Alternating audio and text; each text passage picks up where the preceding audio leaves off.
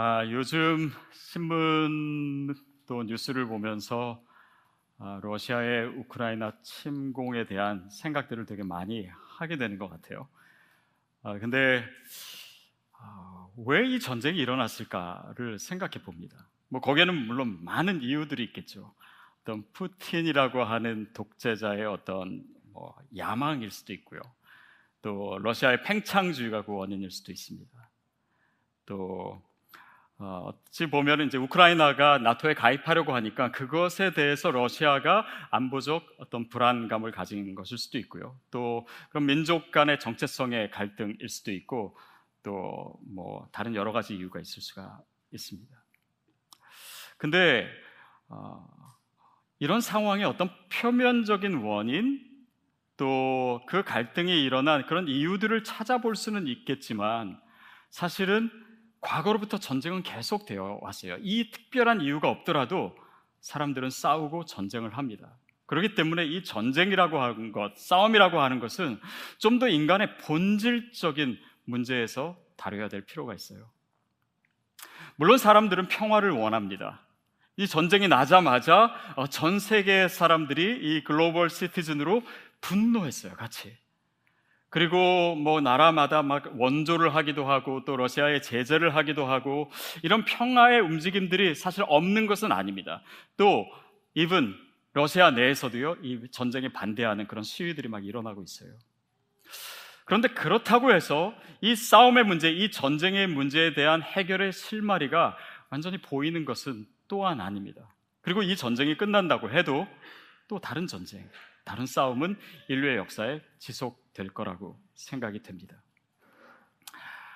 아, 팬데믹이 막 시작됐을 때 제가 어, 읽었던 책 중에 이 제럴드 다이아몬드라고 하는 교수님이 쓴 어, Guns, Jumps and Steel이라고 하는 총, 균, 쇠라고 번역된 어, 책이 있습니다. 어, 한참 막 언론에도 많이 나오고 또 전염병에 대한 내용이 있기 때문에 관심을 갖고 저도 읽었는데 어, 내용은 이런 것입니다. 어, 다른 대륙보다도 이 유라시아의 문명이 다른 문명을 지배할 수 있었던 원인이 뭐냐? 그 이유는 어, 유라시아에 걸쳐서 이렇게 기후가 농사하기에 좋고 또 동서로 이렇게 땅이 팽창되어 있기 때문에 이 농경 문화가 발달할 수 있었다는 거예요. 그러니까 농경 문화가 발달하다 보니까 식량이 많아지고 잉여 식량이 생기고 어, 그러다 보니까 또 인구도 많아지고 그러다 보니까 뭐 이제 농사 짓는 사람뿐만 아니라 이게 분업화가 돼가지고 다른 일을 하는 사람, 기술을 발전시키는 사람 이런 사람들이 계속 생겨서 말하자면 총도 발명이 되고 또 뭐 쇠도 어, 사용도 하고 뭐 이러면서 이제 문명이 발달했는데 이렇게 풍족해지고 많아진 사람들 또 강대국이 그냥 그 안에서만 있는 게 아니라 더 갖기 위해서 다른 지역을 침범하는 거예요. 그러는 가운데 이 농경 문화에 살다 보면 가축이랑 가깝지 않습니까?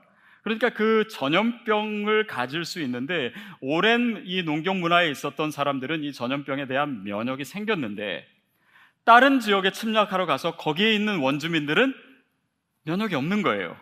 그러니까 그들에게 전염병이 전해지고 실제로 싸워서 죽은 사람보다 전염병으로 죽은 사람들이 더 많고 그런 것들을 통해서 그 땅을 정복하고 지배하는 게 인류의 역사였다.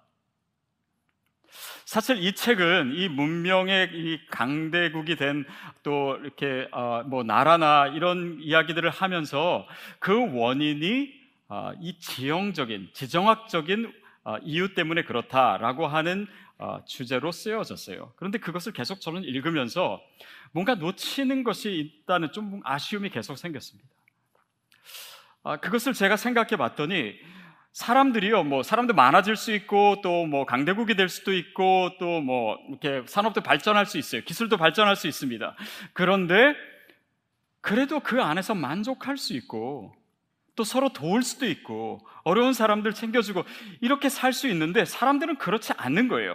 많아질수록 더 많이 갖고 싶고 남의 걸 뺏고 싶고 그 땅에 가고 싶고 거길 정복하고 싶고 그 사람들 안에 있는 어떤 그런 총과 균과 쇠로 표현될 수 없는 그 안에 흐르고 있는 인간의 죄성이 있는 것입니다. 그러니까 인간에게는 뭔가 서로 조화롭게 지내는 거시적으로 봤을 때 그런 평화의 능력이 없는 것이 아닌가 생각을 하게 됐어요. 그러면서 또 한 가지 책을 아, 생각하게 됐는데요. 이 책은 여러분 다 아실 겁니다. 톨스토이가 지은 전쟁과 평화. 아, 뭐 이 책은 그 뭐 읽으신 분도 많을 거고 뭐, 뭐, 뭐 혹시 안 읽었어도 이름이 너무 익숙하기 때문에 혹시 내가 읽은 게 아닌가 착각하는 분도 아마 있을 거예요. 아, 저는 읽었냐? 안 읽었습니다. 왜냐하면 이 책의 두께를 보세요. 제가 어렸을 때부터 이 책을 알았는데 언젠가 한번 읽어야지 했는데 엄두가 안 나고 또 읽어야지 되는데 엄두가 안 나고 지금까지 미뤄 왔어요. 그래서 여러분 읽으신 분 있다면 정말 아, 대단하시고 또 축하해드리고 싶어요. 아, 근데요 이 책이요 3천 페이지가 넘습니다. 굉장히 방대한 책이죠. 근데 이제 제가 아, 잘하는 거는 뭐냐면 아, 요약하는 걸 잘해요. 그래서 여러분에게 이 책을 2분 만에 요약을 해드릴게요. 잘 들어보세요. 19세기 초 나폴레옹이 프랑스군을 이끌고 이제 러시아를 침공했습니다. 그때 이 안드레이라고 하는 이 러시아 귀족이 있었어요. 근데 이 사람도 이제 전쟁에 참여하면서 나는 전쟁 영웅이 되겠다 아, 그런 꿈을 가지고 전쟁에 들어갔습니다. 근데 거기서 이제 나폴레옹에 대한 얘기도 많이 듣고 보면서 아, 이 영웅이라고 하는 것이 얼마나 헛된 것인지를 굉장히 뼈저리게 느꼈대요.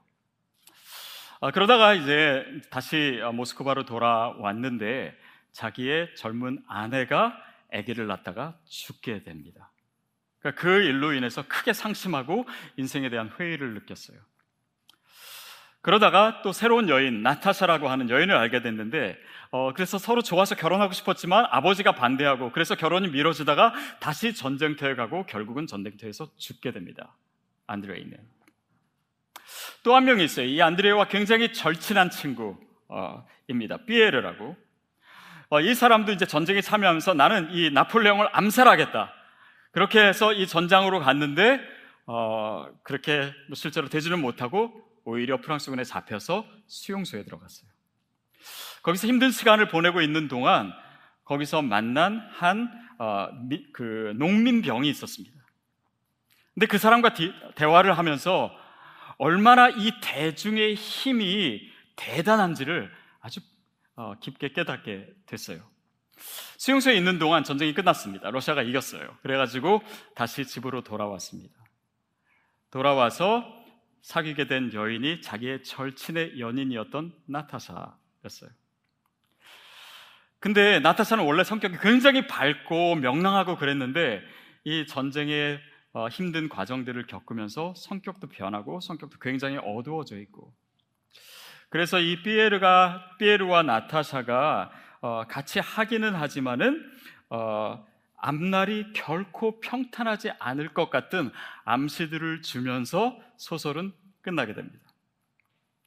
대단하죠? 이다 끝, 다 끝이에요. 등장인물이 559명인데 제가 대여섯 명으로 줄였습니다.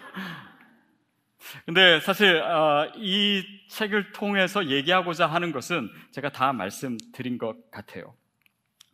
어, 이 소설에 나타나는 이 톨스토의 전쟁관이 어, 사실은 우리가 생각해야 될 문제입니다.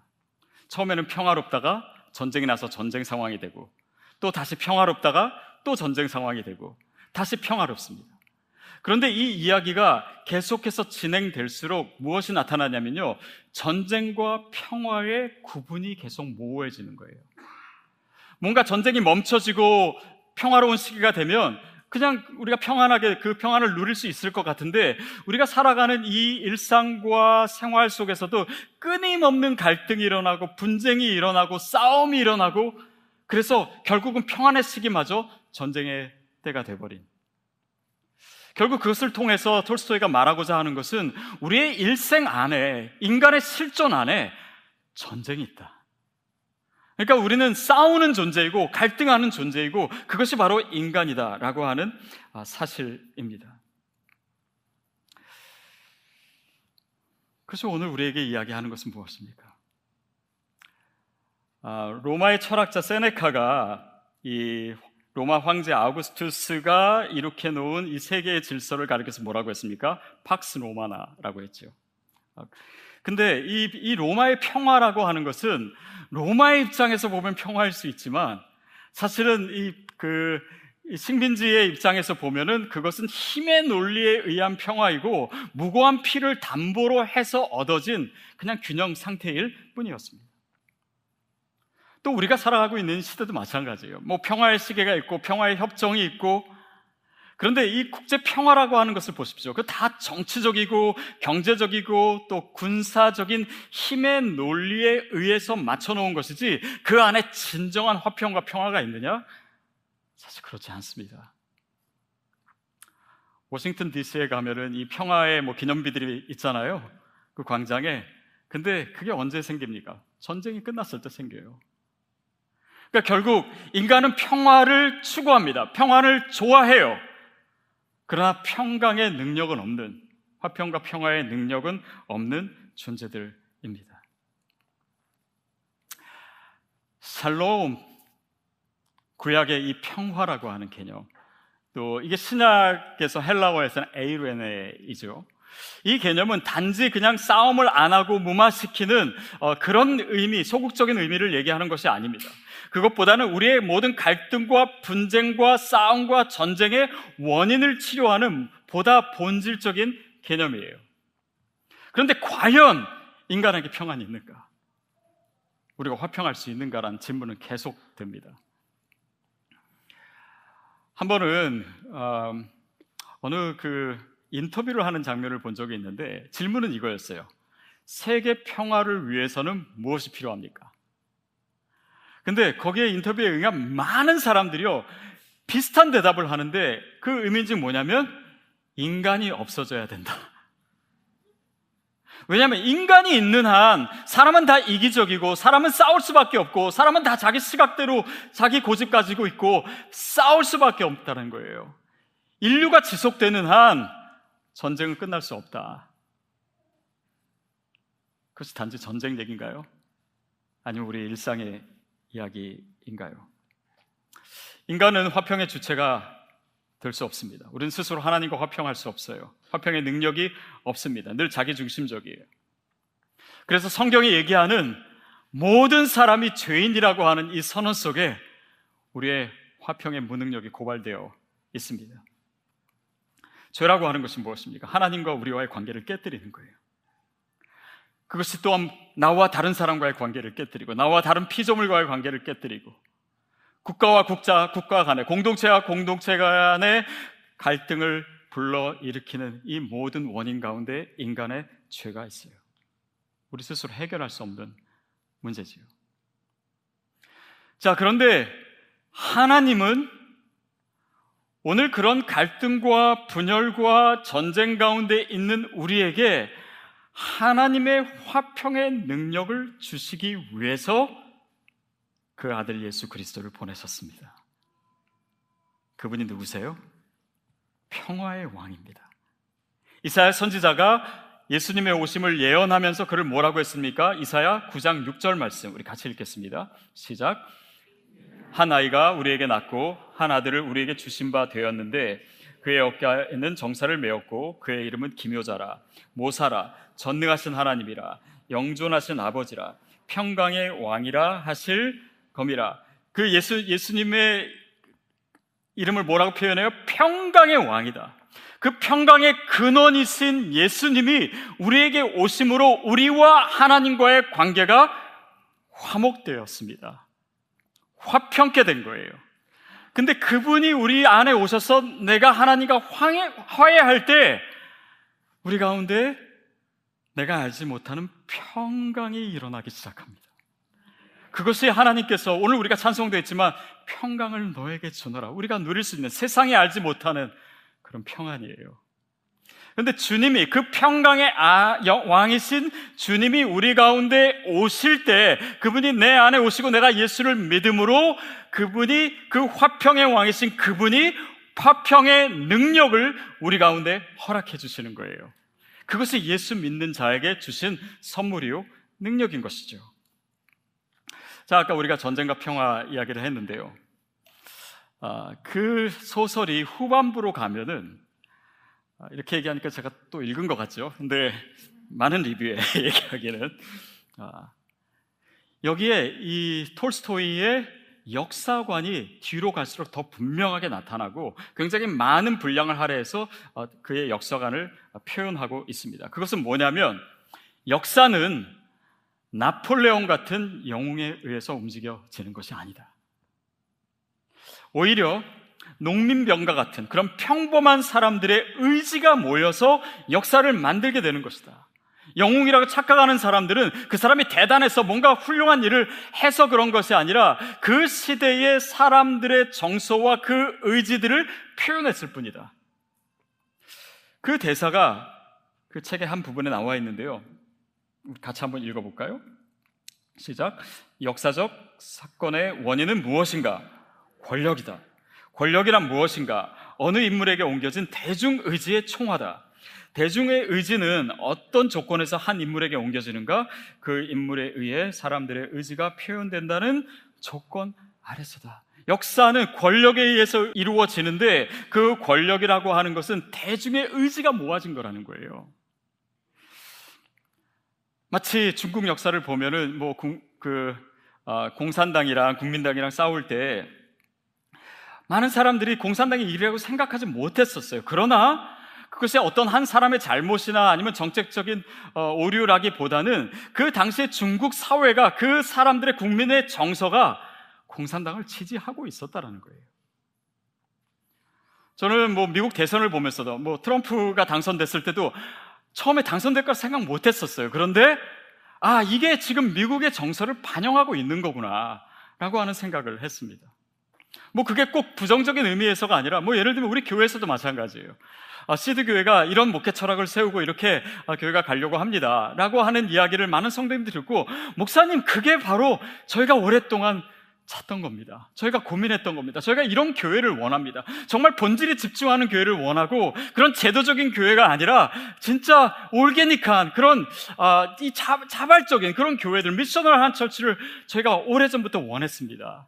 그런 대중의 의지, 여러분의 의지가 합쳐져서 교회가 되는 것이지 어느 한 사람이 하는 것이 아니잖아요.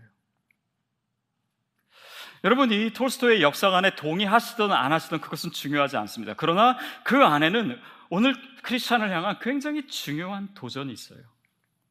그것은 하나님의 역사에 있어서 어떤 한 사람이, 어떤 한 교회가 문제, 문제가 아니라 우리 각 사람이 어떻게 이 평화의 메시지를 살아내는가가 이 시대의 역사를 움직인다라고 하는 사실입니다. 여러분과 저예요. 오늘 우리의 일상에서 또 우리의 관계 속에서 우리의 상황 속에서 내가 어떻게 이 평화를 적용하고 실천해 내는가의 문제입니다. 살롬이라고 하는 구약의 히브리어는요, 뭐 인사로도 많이 쓰이죠. 근데 이 살롬이라고 하는 단어는, 아, 개념은 구약 사람들이 이 대망하던 그 구원의 내용이 바로 샬롬이에요. 그래서 어 이제 그 히브리 성경에 보면은 이 샬롬이라고 하는 단어를 뭐 평화, 화평 이렇게도 번역하지만 구원이라고 번역한 것도 있습니다. 그래서 뭐냐면 이 구원받았다라고 하는 것에는 화평에 대한 소명이 포함된 것입니다. 예수님께서 산상수훈에서 가르치실 때 팔복에서 화평케 하는 자는 복이 있나니 저희가 하나님의 아들이라 일컬음을 받을 것이요. 다시 말하면 무엇입니까? 하나님의 자녀가 되는 데 있어서 이 화평이 너무나 중요한 위치를 차지고 하고 있고 또 우리가 하나님의 자녀가 되었다는 것 자체가 화평을 위한 부르심 가운데 있다라는 의미이기도 해요. 그것을 사도 바울이 고린도 후서 5장에서 이렇게 표현합니다. 18절, 19절. 시작.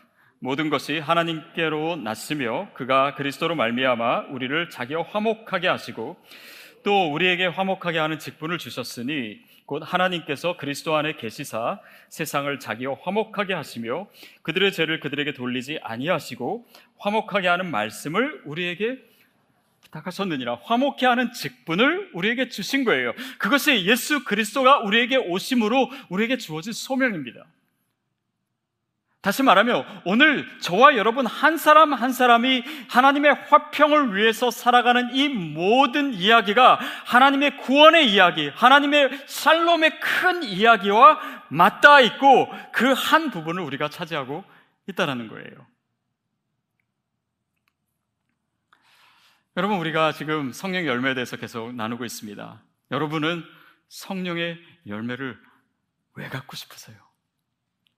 왜 성령의 열매를 달라고 이것이 내 안에서 자라게 해달라고 여러분은 기도하십니까? 그냥 좀 멋있어 보이기 위해서 아니면 내가 좀 더 좋은 이미지를 가지고 위해서 그런 거 아니죠. 왜냐하면 성령님이 내 안에서 일하시면 성령님이 하시는 일들은요 늘 같아요. 그 성령님은 늘 예수 그리스도를 증거하십니다. 다시 말하면 우리 안에서 성령의 열매가 맺어질수록 내 삶을 통해서 예수 그리스도가 드러나게 되는 것.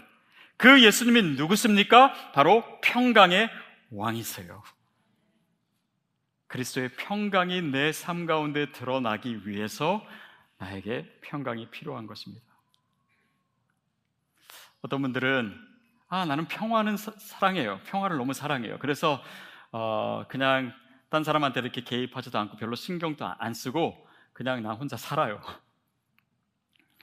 근데 어떻게 보면 이 평화를 추구하는 것 같고 기여하는 것 같지만 사실은 그런 태도는 오히려 평화로부터 거리가 더 먼 것입니다.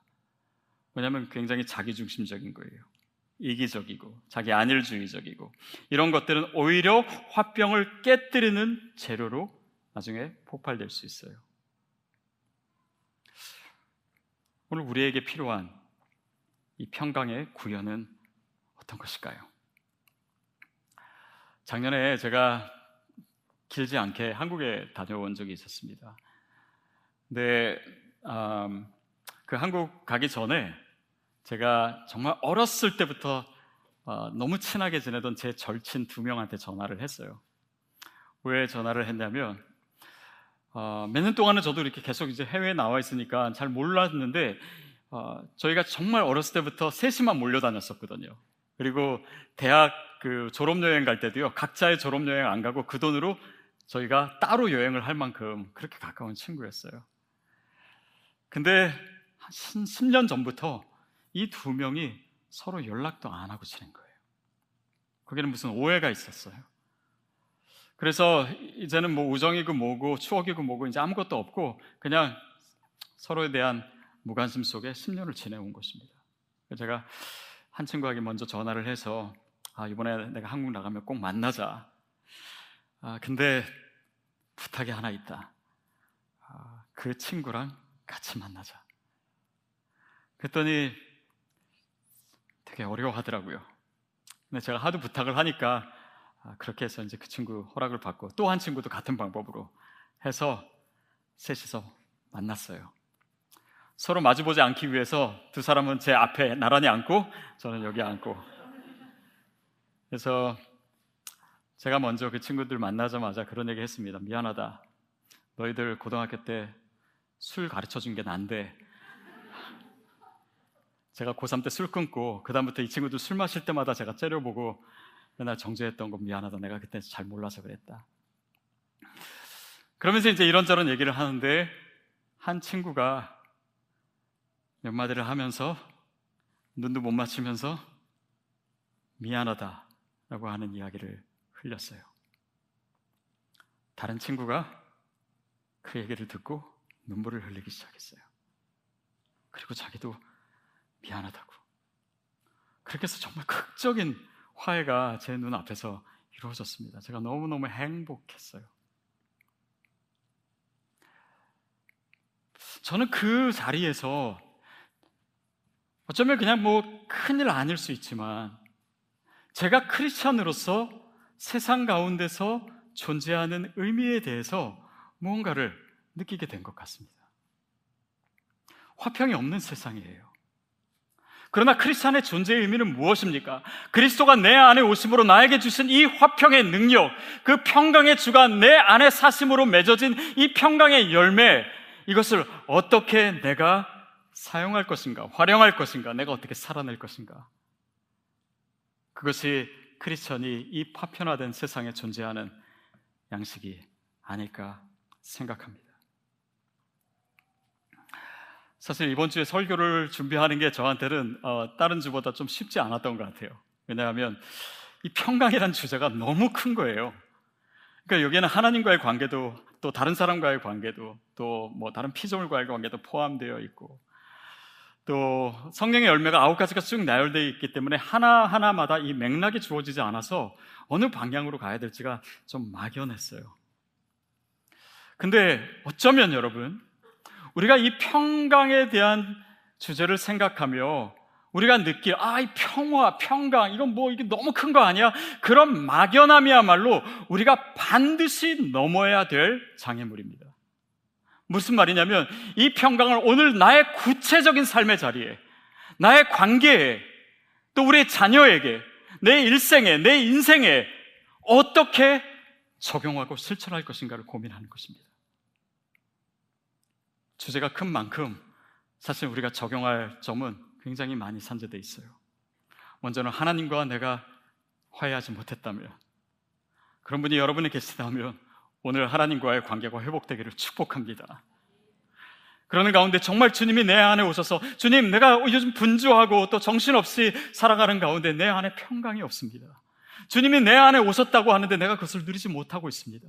여러분 그 문제가 해결돼야 더욱더 평강의 자리로 화평의 삶을 살 수 있는 것 아니겠습니까? 어쩌면 내 내면을 돌아보면서 내가 스스로 주님 안에서 평강을 누리지 못할 뿐만 아니라 다른 사람과의 관계 속에서도 분열을 조장하거나 갈등을 자아내는 그런 말과 행동이 있었다면 그것을 돌아보는 것. 그것을 적용하고 내려놓고 회개하는 것이 필요합니다. 또 다른 사람의 화평을 위해서 내가 어떻게 무엇을 도와줄 수 있을까? 그들이 하나님과 화평을 이룰 수 있도록 내가 그들을 가운데 어떤 통로가 되줄 수 있을까? 이 세상에 그런 가난하고 차별받는 그런 사람들을 위해서 내가 크리스찬으로서, 내가 교회로서 해야 될 일은 무엇인가? 우리가 워크포 미션 하잖아요. 이것 또한 평강의 역사 가운데 있는 거 아닙니까? 여러 단체들과 같이 연합해서 우리가 돕고 이 모든 것들이 이 화평을 위해서 존재할 때 우리가 이 그 접촉점들을 계속해서 찾아내고 실현하는 것. 그러나 여러분, 그 모든 것 전에 우리가 해야 될 일이 있습니다. 그것은 평강의 주인이신 주님께 먼저 기도하는 일이에요. 내 안에 평강의 평강이 없음을 고백하고 오직 주님의 평강의 능력이 나로 하여금 이 화목해 하는 직분을 감당케 할 수 있습니다. 기도하는 것입니다. 그것을 위해서 굉장히 좋은 기도문이 있죠. 우리 아시스의 어, 프란시스코가 이 평화를 구하는 기도를 남겨준 거 얼마나 감사한지 모르겠어요. 그래서 우리가 이 기도문을 같이 읽음으로써 오늘 설교를 마무리하면 좋겠습니다. 같이 읽을까요? 주님, 저를 주님의 평화를 위한 도구로 삼으소서. 미움이 있는 곳에 사랑을, 상처가 있는 곳에 용서를, 의심이 있는 곳에 믿음을, 절망이 있는 곳에 소망을, 어둠이 있는 곳에 빛을, 슬픔이 있는 곳에 기쁨을 심게 하소서. 주 하나님, 위로받기보다는 위로하기를, 이해받기보다는 이해하기를, 사랑받기보다는 사랑하기를 힘쓰게 하소서. 이는 우리가 베품으로써 받고 용서함으로 용서받고 죽음으로써 영원한 생명으로 태어나기 때문입니다.